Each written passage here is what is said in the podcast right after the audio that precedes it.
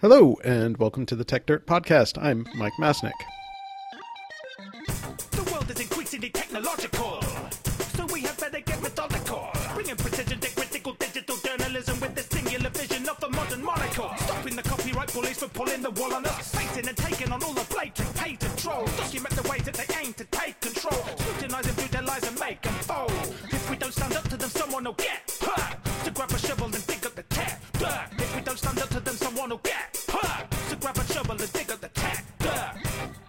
Over three years ago, in January of 2018, we had a podcast in which uh, we talked about various ways to deal with disinformation online, uh, including uh, talking about this idea that social media companies might want to consider setting up an independent review board, a kind of social media court, to review certain content moderation decisions.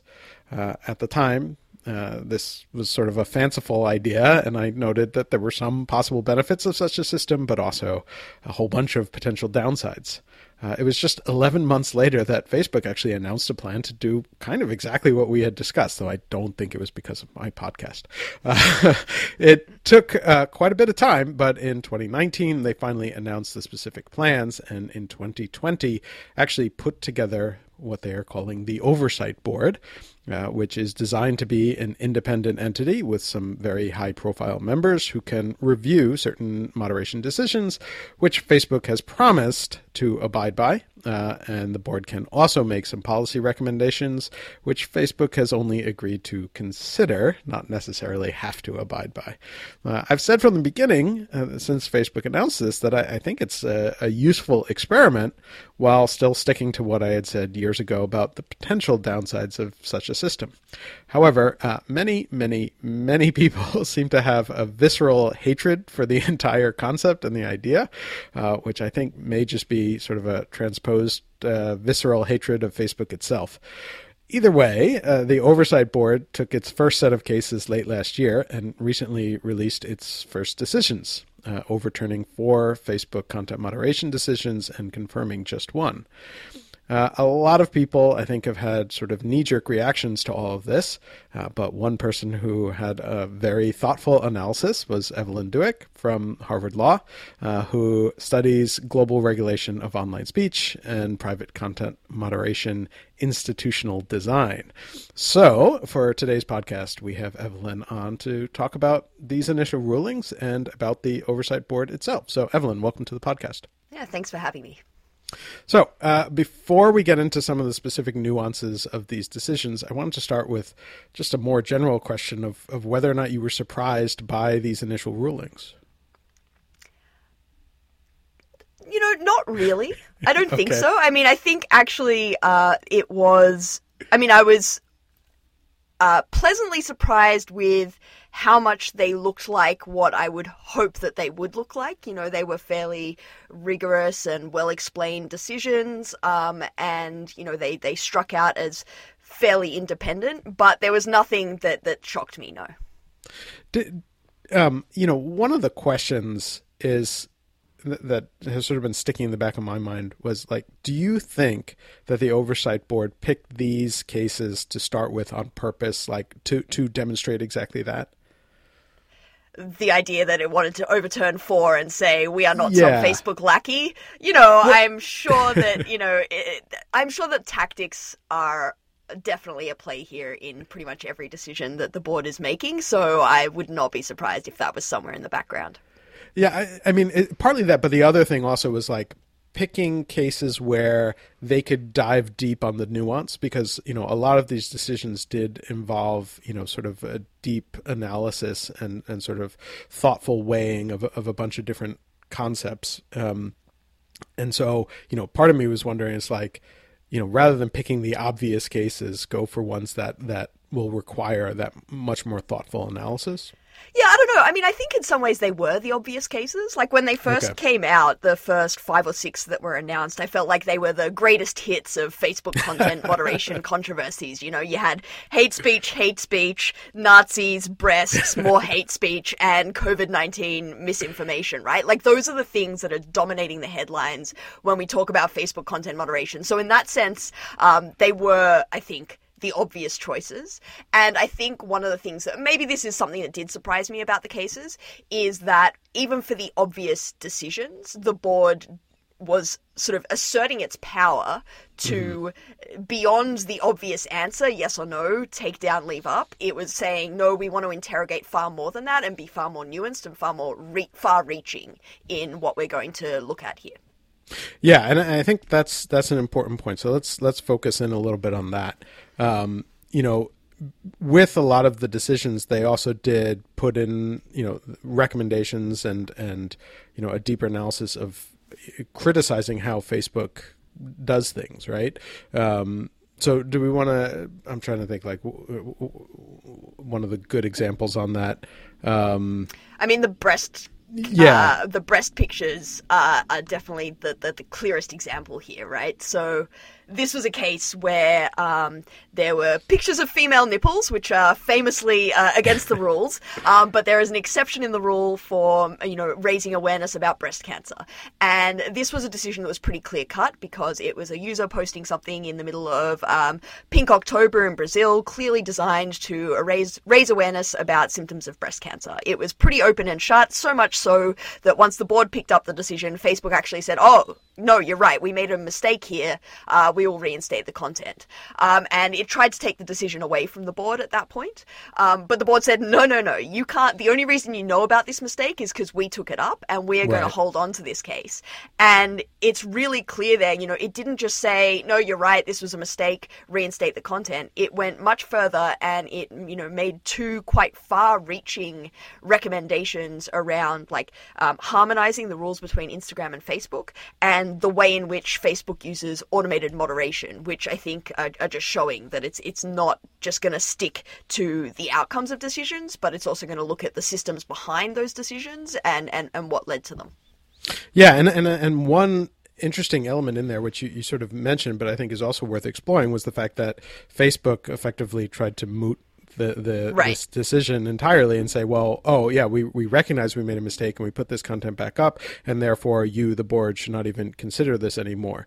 Um, and and the board kind of said, you know, no, this is not like a, a regular court in which you can just say this issue is now moot, uh, and and then continue to look at it, and and and that by itself is a really interesting setup of the oversight board, you know, asserting its own power and and jurisdiction, I guess. Yeah, it's so fascinating, right? It's it's developing a mootness jurisprudence, Yeah. which is uh, I, that's not something I expected to see, and certainly not so early.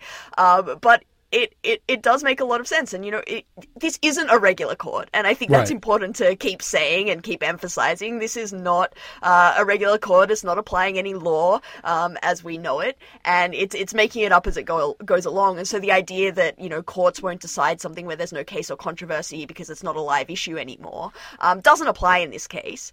And the the court, uh, the oversight board was saying we are seized of this case the moment we pick it up, and you can't take it away from us. And I think that's actually it makes a lot of sense in context, right? Otherwise. Facebook could avoid the board saying anything meaningful that sort of um, had far-reaching consequences by just reversing its decision the moment Right. the board took up a decision and, and, and getting out the back door in that way.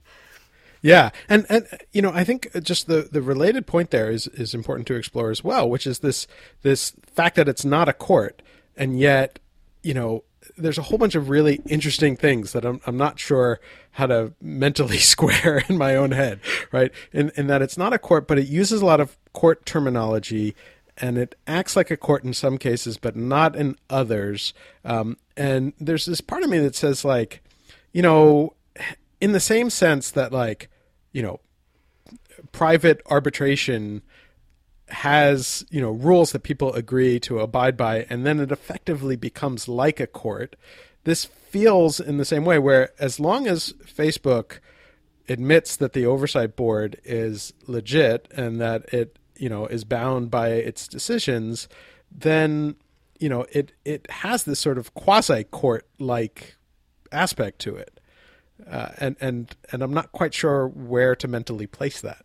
no, totally. I mean, it's really difficult to characterize this thing, um, and I think that's one of the reasons why there's some controversy about it. Right? Yeah. Um, there's like, uh, oh, you know, the idea that we're even using the word court to discuss this thing, which was set up by Facebook, paid by Facebook, the initial members were picked by Facebook, uh, has no sort of legal power beyond what Facebook gives it. Uh, there's a there's a good argument to say that we are sort of bestowing it with some aura of legitimacy that it doesn't truly deserve. But on the other hand, you know, institutions build up legitimacy and meaning over time. Um, and, you know, I, I fully accept that there's a definite prospect that this thing could totally fizzle and be absolutely nothing. But there is, you know, a prospect where if we sort of develop norms and, and things around the idea that Facebook will actually do what it says and put its money where its mouth is i i with this institution, um, that its rulings, for want of a better word, could have dramatic effects on public discourse. And so, uh, you know, I, I think it's worth talking about and watching for that reason. Yeah, no, and, and I think that it's it's so fascinating to me, and and you know, it's been making me think more and more just about the nature of authority, you know, and and the fact that so much of it is norms based, and and that you know, if people respect the authority just based entirely on norms, it it really doesn't matter whether or not it has any like legal or, or other power as long as everybody kind of respects it you know you, you really don't have a a you know the the equivalent of a constitutional crisis until until somebody tries to go against those norms. But but Right, like uh, you, you know, you wouldn't have expected uh, Facebook to be the thing that raised great, you know, sort of philosophical jurisprudential questions uh, at, at the moment, but it, but it really does in a way, and I think, um, you know, I mean, there's there's interesting points here about like what is law, but also, you know, is law as determinate as people seem to think it is? And, you know, the idea that all of this should be answered by law rather than, you know, through private in- institutions and infrastructure um, suggests sort of like a level of certainty around what law can and can't decide and, and, and what it says that isn't necessarily warranted. Yeah. So I think the other, um, you know, the the um, the the the uh, the breast cancer ads or whatever got a lot of attention. The other one that got certainly a lot of attention was the Myanmar uh, situation. Uh, do you want to describe kind of what what the deal was with that case? Yeah, so this is a this is a tricky case, um, and if I had to pick one that I you know substantively disagreed with, it would probably be this one. Although the COVID misinformation one was also interesting. Yeah. Um, so th- this was an image of Aylan Kurdi, um, the the the um, refugee uh, on the on the beach, uh, the very very famous image of the the Kurdish child, um, and it had derogatory comments about Muslims uh, in in in the post um, and about their sort of uh, mental faculties and some suggestion that the child would have grown up to be an extremist. Um, and this is in the context of Myanmar, where um, you know that's that's. It's important to take into account Facebook's historical role in Yes. Myanmar, where it has been charged by the UN with uh, supercharging a genocide and facilitating, um, you know, the, the persecution of the Rohingya Muslims there. Um, and so, you know, you can very much understand, and the board is, is cognizant of this in its in its reasoning that Facebook wanted to err on the side of caution um, in in making decisions there, uh, and it, it took this this post down. And the the board's decision, I think, it it engages in this really sort of detailed interrogation of the post. It goes and finds its own translator that comes up with a translation of the words that are different to what Facebook's translator came up with. Um, it emphasizes that yes, the post is derogatory and we know sort of the context, but if you look at sort of the the, the first sentence is particularly bad, but if you look at the post as a whole, you know, you could see this and that.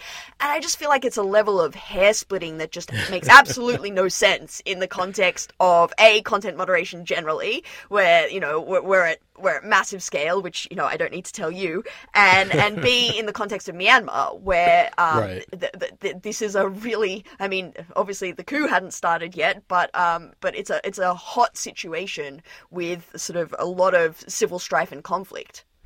Yeah, and, and, you know what struck me about it, which is interesting. You know, one of the points that I try and raise a lot is is how important context is, and to some extent, right? I mean, the analysis here tried to take into greater you know tra- take into account greater context of like you know what the entire post was trying to say uh, but but then took it out of the the larger context of everything that was happening in Myanmar and and so it was this weird sort of you know choice of context you know uh, idea that you know to to to justify putting it back. So i think i sort of you know I, I can see the reasoning of why they came up with it but i think you're right that it was sort of hair splitting or sort of on technicalities uh, that they came to the conclusion that they came to yeah, and I think one of the things that's really interesting about it, you know, is I think um, so. The board has said the board is the the law that it's applying, and I'm making quotation marks, which mm-hmm. listeners can't see, but the law that it's applying is sort of three sets of norms: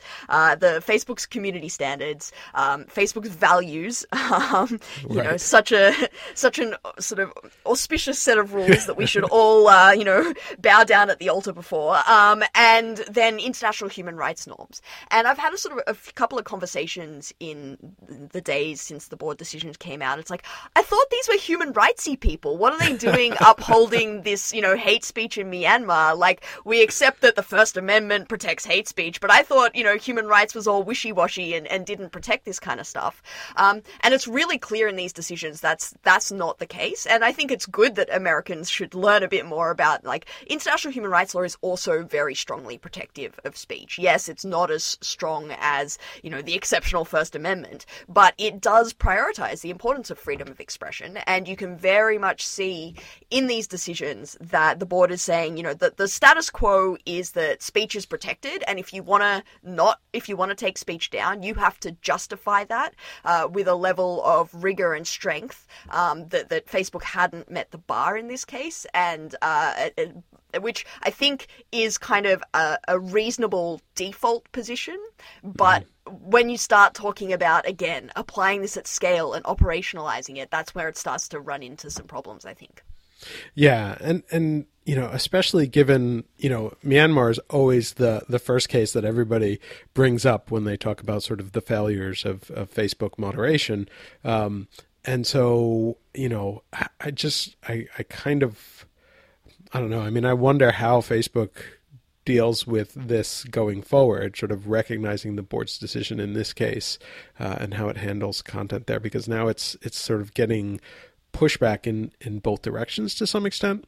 Um, uh, yeah, I so I think one of the sort of key value offerings of the board as an institution is sort of the dialogue that it's going to create between mm. Facebook and the board. So I don't think the process for this, you know, hate speech in Myanmar has stopped now. You know, the board right. has issued its decision and this is what the situation is going to be. Now Facebook has 30 days to respond to the board's decision and its policy recommendations. I mean, it's already restored the post, um, but beyond that, it's sort of got some time to go away and think and come up with its response. And I think if if both parties engage in that process in good faith, which of course there's no obligation to, and and no, uh, you know, that's not necessarily going to be the case, but at the same time, I have no reason to doubt why they wouldn't, given the expense and sort of time and effort that they've gone to setting this up. Um, if they engage in that dialogue in in in good faith, that can be a really sort of educative process, um, and and develop sort of the norms and understanding around that. So Facebook can come back and say, look we see what you've said. Um, we understand the importance of freedom of expression and the need to justify our restrictions. Here's how we justify it, or here's how we think that you have not taken into account adequately how we need to moderate in Myanmar given all of the constraints that we have there. So, um, you know, it, it the bindingness of the board's ruling, I think, is is a, is an important part, but a small part of what I think this process can offer. Right, right. Um, so let, us talk a little bit about that COVID misinformation case too, because that's the, the one that you said might be the other one that that you may have come down differently on. Yeah, so this is a post um, from a French user um, that sort of was questioning the the France's version of the Food and Drug Administration's decision to not allow hydroxychloroquine. Sorry, that's always a mouthful. um, to to to be available in in France, um, and this is you know in the context of Facebook having some very strong and robust misinformation rules related to the pandemic. Sort of, it was the first really big sort of set of rules around purely false information that Facebook mm-hmm. came came out and said we're going to be just taking this stuff down. You know, not just flagging it but taking it down. Uh, and it was working with the World Health Organization to develop these rules, and that was one of the you know myths around the, the use of hydroxychloroquine that um, that was coming down. Uh, and and the board said no because this like uh, you know it said a, it said a few things, but the the central holding was like because this is a criticism of government policy it's really about political speech and not necessarily about uh, COVID misinformation, and in particular, the fact that this drug isn't available in France. So the imminence of the harm mm-hmm. is not, you haven't met that very high standard. Uh, it, it needs to go back up. And I mean, in the we are in the context of a global pandemic, right? Like I, I, think, and, and you know maybe this means that Facebook needs to go away and say, look, we hear you, but perhaps imminence of harm isn't the right standard that we should be evaluating uh, this against. Maybe we need to have a more capacious sort of uh, view of what comes down in the context of, of, a global pandemic. And it has already pushed back against this decision and said, you know, given the context, uh, we are not going to be uh, changing our, our broader approach here.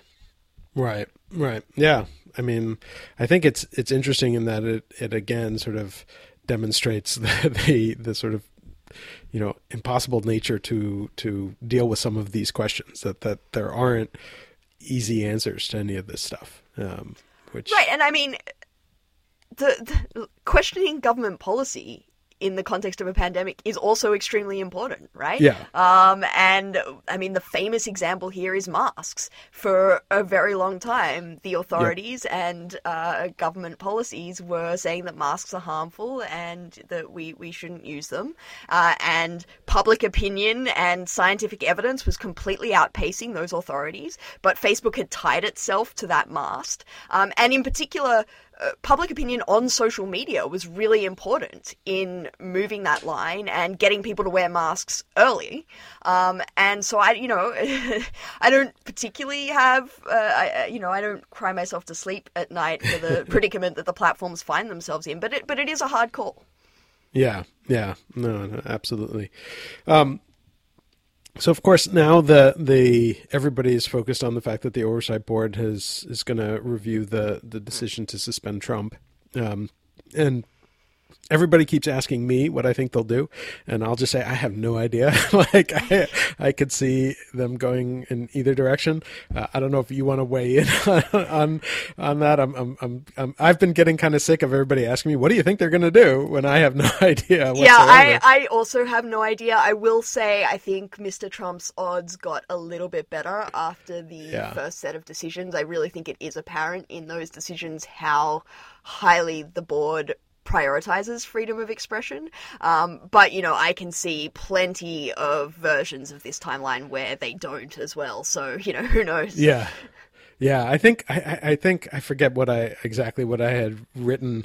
Uh, I think I answered somebody's questions where I sort of said like I had maybe shifted the you know I thought that it was you know probably and now I'm going to make up new numbers but I think I, I said I thought it would it was like 75 to 80% likely that they would uphold it and now i'm down to 50-50 it's just become a coin toss to me. Yeah. Um, so I, I, have no idea. Um, there there is an element of like i think a lot of people have you know I think put too much weight on these first five decisions. you know, I, I, I, sort of wrote a thing where I was like, let's wait and see. Like this is this is you know the very definition of a small sample size and and the very beginning of this process.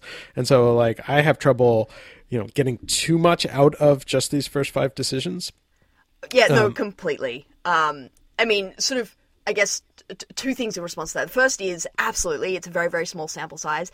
Second and you know i sort of feel contractually obliged to mention this every time I, I talk about the oversight board, but um, the sample is skewed at the moment, right? Yeah. So the board's jurisdiction, for want of a better word, is um, is is still way too limited and is, is is skewed in one direction. So what do I mean by that? At the moment, the board can only review decisions where Facebook has taken down content Right. um, and the user wants it put back up, unless Facebook refers a, a decision to the board. But by and large, the the vast majority of the sort of appeals that the board is looking at or potential cases are takedowns. And so naturally, it's going to if it's reversing Facebook's decision, it's going to be about putting content back up. But once th- and and you know Facebook has promised this, and I, I hope we all sort of keep roasting them until they they come through.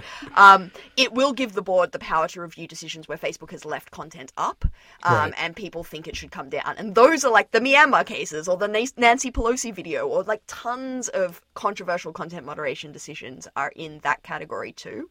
And so once it has that jurisdiction, we might see a lot more decisions of the board saying, no, take this down. So I think at the moment, you definitely can't sort of divine any sort of broader takeaways for for what the board's going to do for its entire sort of life from from this small small set.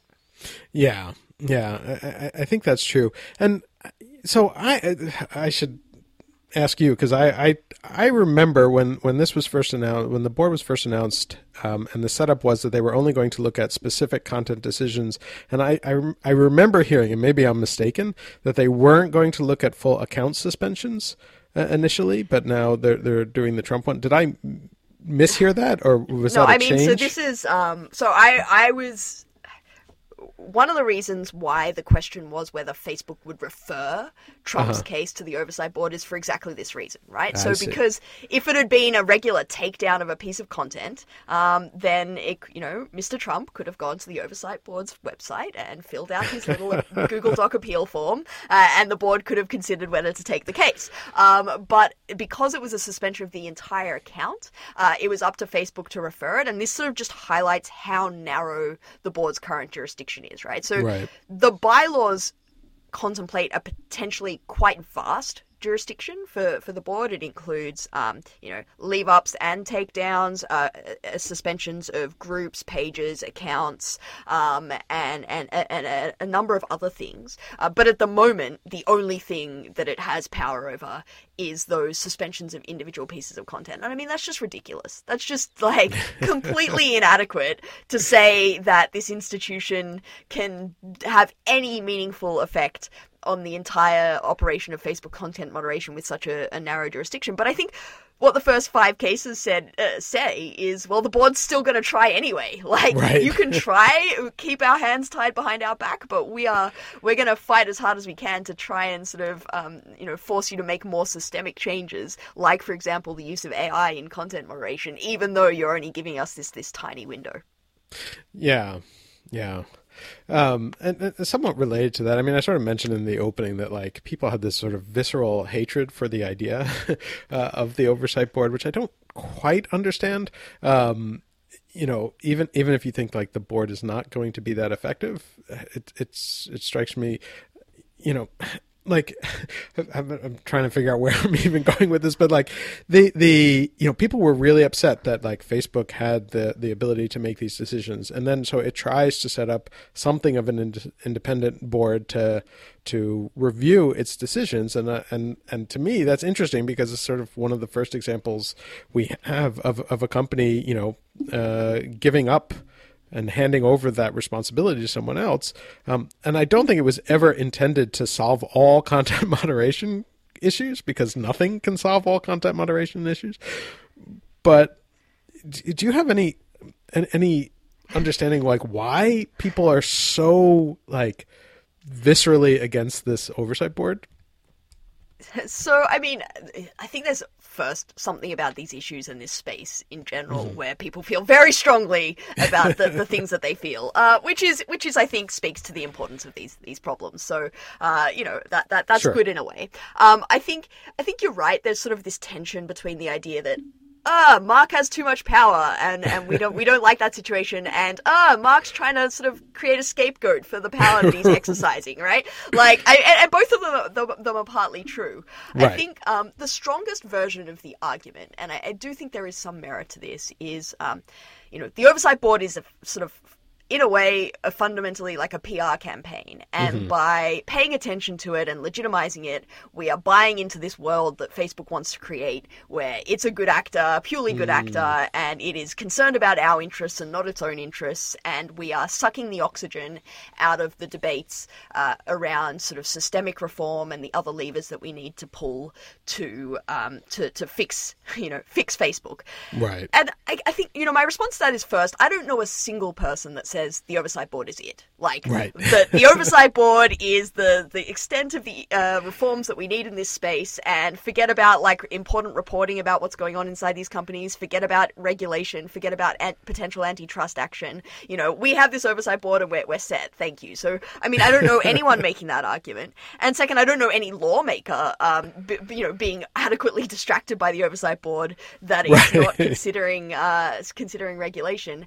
And I just, I, you know, I I don't find the argument that ignoring it is um, is the most constructive approach here. And I, I guess that just depends on your theory of change. Um, But I think that there is space for both sort of harm minimization within the structures that we currently have, as well as potential systemic reform.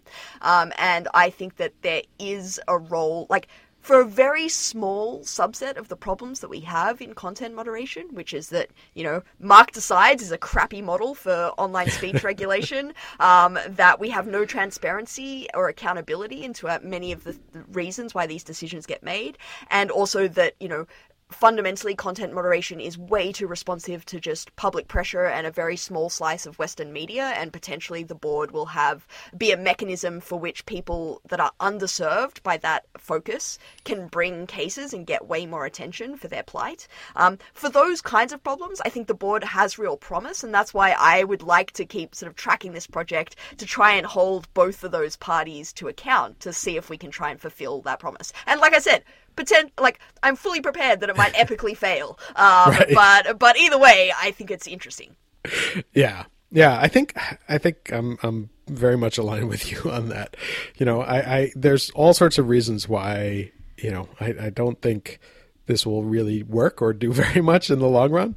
Uh, but I still think it's a really fascinating experiment and it's worth seeing what happens.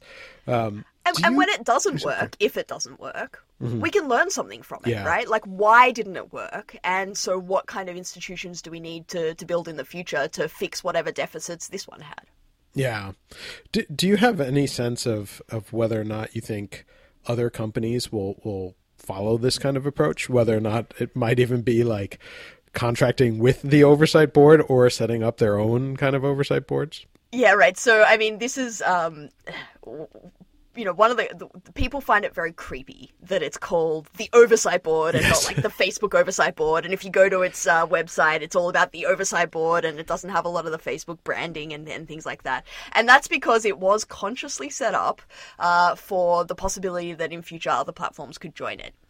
Um, Right. and you know it's it's an independent entity and and that's a possible future and of course you know i'm sure that other platforms are, are watching this closely it was um in the aftermath of the, the great deplatforming um, on Twitter, Alexei Navalny made the case that Twitter needs, you know, a committee Right. with like named members and transparent reasoning to be trying to make these kinds of decisions, not just Jack making the decisions on the basis of business imperatives. And it's like, well, Facebook has one of those. Um, so you know, I, I'm sure that the other platforms are are watching to see if it works. I have absolutely no sense of whether they, you know, um, uh, think it's a good idea or, or, or a potential future option. Um, I, I have to say, I personally am not excited about the idea of um, the the oversight board becoming some sort of like grand tribunal of online speech um, that bestows upon us the, the rules for the entire internet.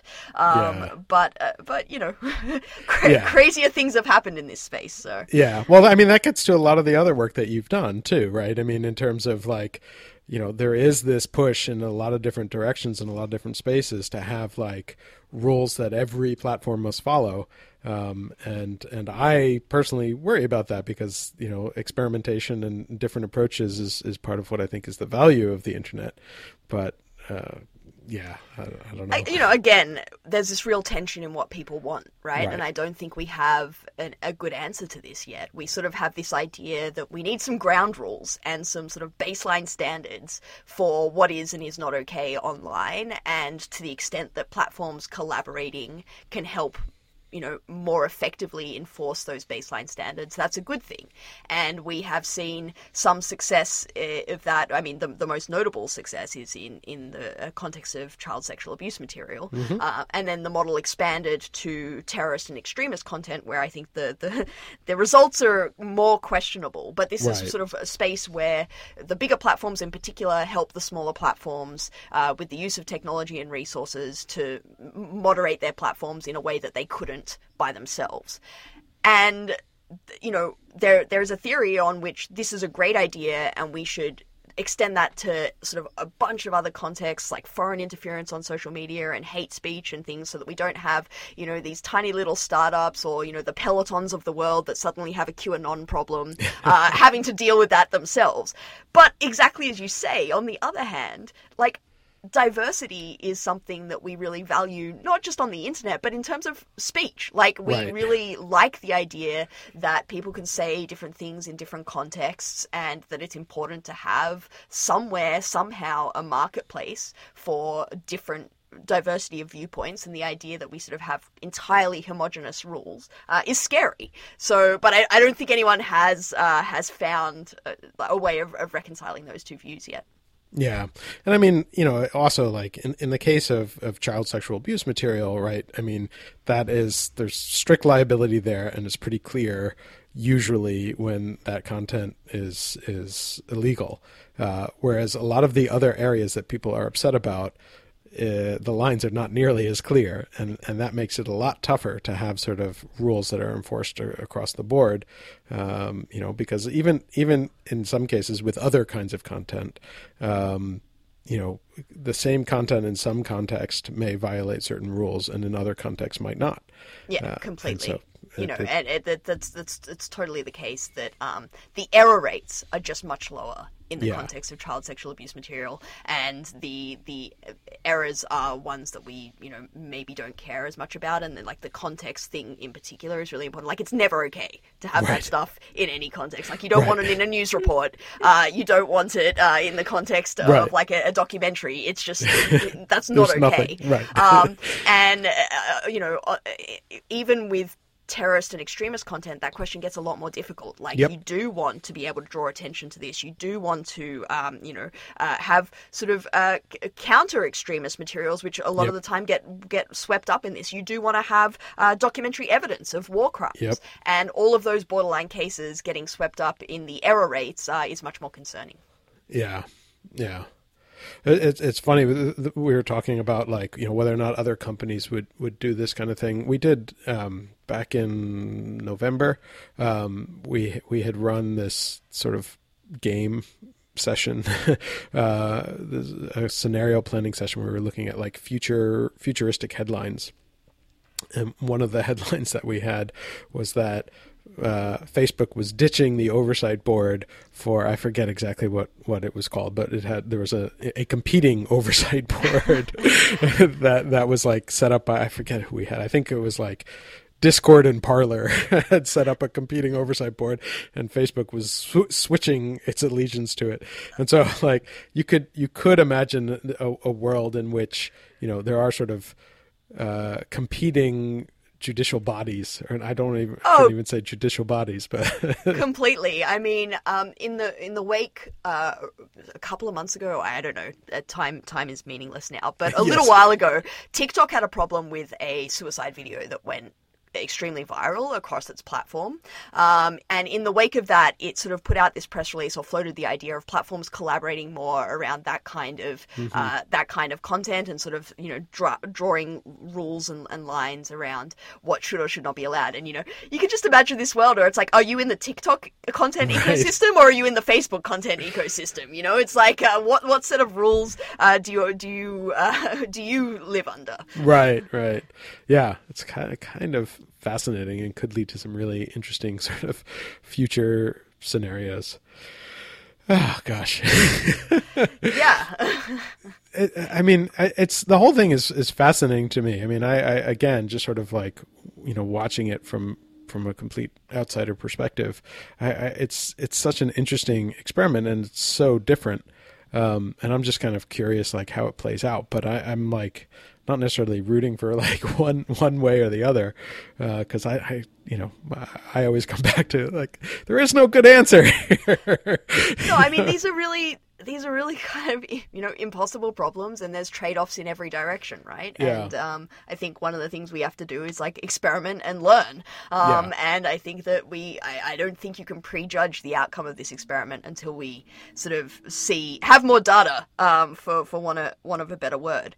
Um, but uh, I mean, I think uh, we are I feel like we're at the moment now where we're finally going to have some of that data, right? Like the, the the the release of the first decisions. For me, it's we are now at the interesting point where Yeah. the, the the key um, factor in whether this works or not is how Facebook responds, right? Like, Right. does it actually take this seriously, and does it actually engage with what the board is saying, or does it sort of just get its get its decisions and go noted, thanks, and sort of move on? um, and so, like, I feel like now we are we are we are obviously sort of at that point where we will have more information about that, and of course. Um, the the Trump decision is going to, I think, really sort of uh, be very consequential for how people view this institution and the sort of the power that it has both uh, over Facebook but also in the public imagination.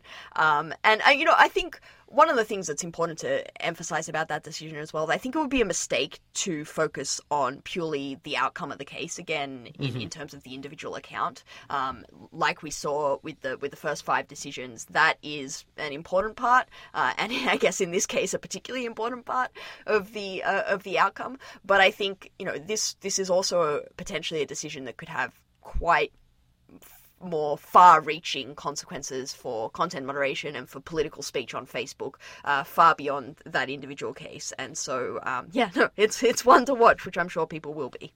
Yeah, yeah, no, absolutely. Do do you think that um, is, is there any sense of like what the pace is going to be from here on out in terms of like how many cases are we expecting the oversight board to actually review and and make rulings on? Yeah, no, not not really. I mean, it's sort of it's already it's announced. Um, you know, took up another case at the time of the uh, the Trump decision. Um, so I think you know at, at this sort of rate. We can see maybe a couple of dozen decisions a year. It, I mean, it's also uh, it- currently has 20 members, and the sort of uh, the the uh, plan is for it to have 40 and obviously once it doubles its workforce it you know potentially can double its output um, but you know fundamentally it's not going to be releasing that many decisions uh, across a platform that is you know making Right. millions of decisions a week about content and so the only way that it's going to have a meaningful impact is if it can really sort of push for for structural reform Right, and and the the various board members they're not full time, are they? No, I mean this is this is one of the, I think one of the most. I mean there are there are a bunch of really disappointing things in the way that this was set up, and I, I want to re-emphasize the limited jurisdiction of the board. But um, one of the other ones is like Facebook sort of estimated that these board members would be spending 15 hours a month on their uh, on their duties, which is just ludicrous. Um, but you know they're all sort of part time, uh, well, s- severely part time, and uh, you know this is one of those aspects where people are sort of like, ah, the board is doing so many things that a court shouldn't do, and it's like, yeah, but it's doing so many things that a court shouldn't do. Um, and and one of them is like a lot of these people have very high profile jobs, uh, doing a bunch of other things like really political things. They have substantive political positions on a, on a bunch of matters, which we wouldn't um, think uh, like we wouldn't really accept of, of judges, and they make, Right. you know they discuss the activities of the oversight board in a way that we sort of wouldn't have those norms, um, and I think that that's an it's, it raises interesting issues about the extent of like institutional allegiance of these people to the board, where it's not actually like their primary job. Um, it's not their primary identity. And so when push comes to shove, how much are they going to really prioritize uh, their allegiance to the board and the board's legitimacy as an institution versus their own uh, personal brand, for want of a better word? Yeah. Yeah. No, it's that's that's a really good point that I don't think has gotten that much attention either. So um well, uh thank you very much for for taking the time. I know you've you've you know been following this more closely than than just about anyone and and uh, I really appreciate your thinking and your analysis on all this, uh, and I, I it's Thanks, Mike. I'm glad someone does. well, it's been very helpful for me. So, so, so, so I, I appreciate it. Uh, and and uh, you know, uh, for folks who haven't, you should definitely you know follow Evelyn. And um, most of your writing on, on this is on Lawfare, right? Is that Uh, on the board in particular, yeah. yeah? Um, and so it's, it's worth checking that out. Um, and and thank you for, for taking the time to, to talk about with us and, and to help me think through this as well because I'm still sort of you know trying to come to to an understanding of all this also. So Yeah, no, well, me too. So uh, thanks for having me. It was really good fun. cool. And thanks everyone for listening. We'll be back next week.